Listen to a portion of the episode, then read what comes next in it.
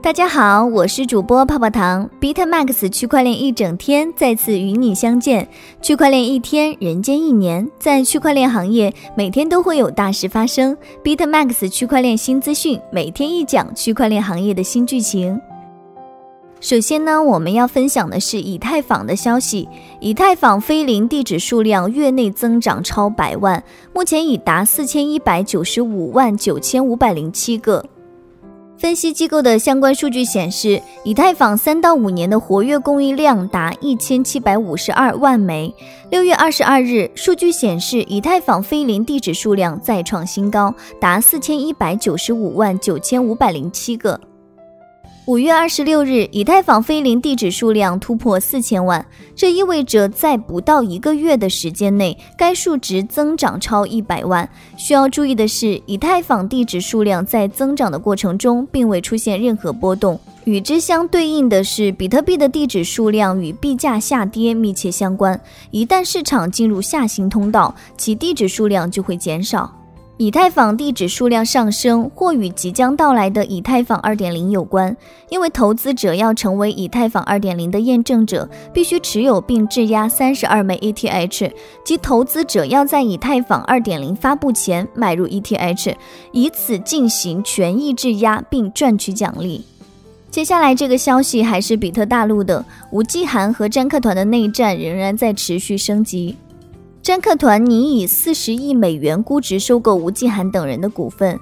21号晚间，吴继涵方面召开全员大会，邀请律师进行法律专业解释。詹克团方面则呼吁员工不要参与会议，并针对吴继涵方面此前发布的声明，发出了一份感情激昂的檄文，排除掉指责以及各说各话的部分，透露出的这几个关键信息。第一，双方僵持不下，而焦点仍然在于争夺员工的归属。这里詹克团处于攻势，因此态度更为激进，以威胁为主，声明要追究法律责任，并通过律师频频向员工发函。詹克团暂时控制了北京比特市优势，但是由于 HR 任意暴露员工的隐私威胁，以及召回大量华为系高管，导致中立员工变得迟疑。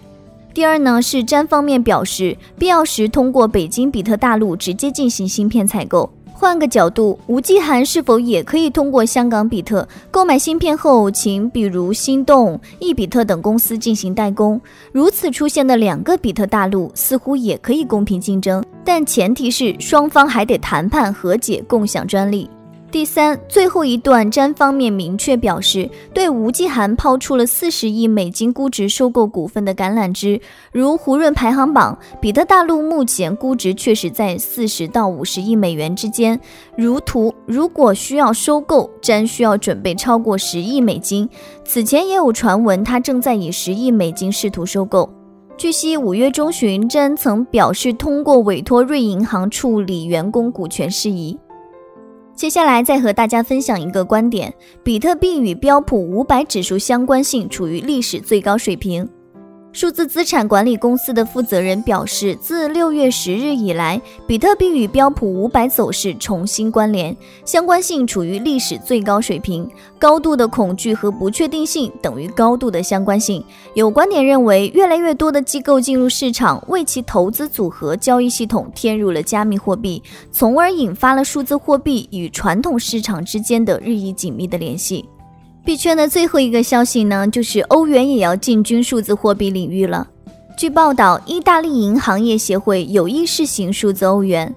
意大利银行业协会表示，其愿意试行数字欧元。ABI 称，已于去年成立了一个工作组研究数字资产，希望通过参与相关项目和实验来帮助加快欧洲央行数字货币的实施。该协会还在声明中分享了关于数字欧元的10个考虑因素。首先是必须优先考虑保持货币稳定和完全遵守欧洲监管框架。接下来再和大家分享区块链的新行情。国家档案局局长陆国强说，运用区块链等技术促进档案事业的转型升级。6月19号，国家档案局举办区块链技术视频专题讲座，邀请了有关方面的专家，就区块链技术发展趋势以及在档案存证方面的应用做了讲解。中央办公厅副主任程世巨、国家档案局领导班子成员、部分干部职工代表共350人在主会场和分会场参加了专题讲座。国家档案局局长陆国强主持了专题讲座。国家档案局局长陆国强主持专题讲座时指出，要深刻认识在档案工作中的区块链等新一代信息技术的重大意义，运用区块链等新一代的信息技术，促进档案事业的转型升级，对管局干部、职工队伍，特别是各级领导干部的能力和素质提出了很高的要求，要带头加强对新一代信息技术的学习，密切关注新技术发展的态势，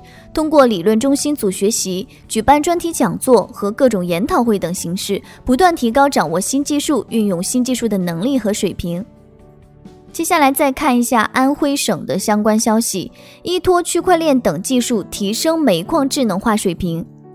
安徽省发展改革委、省能源局等9家单位近日联合印发《关于加快煤矿智能化发展的实施意见》。意见指出，要依托互联网、大数据、人工智能、区块链等先进技术，支持煤炭产业基础设施的转型升级，推动煤炭生产管理模式和运营理念的变革，提升煤矿智能化水平。到2025年，全省45%左右的煤矿基本实现智能化。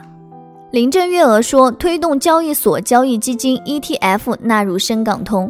中华人民共和国香港特别行政区行政长官林郑月娥6月22日在2020财新夏季峰会重启全球信心上表示，未来1年，特区政府会加强推动建立跨境理财通机制，扩大香港居民异地见证开立内地个人银行结算账户的试点范围，推动交易所交易基金 ETF 纳入深港通等政策。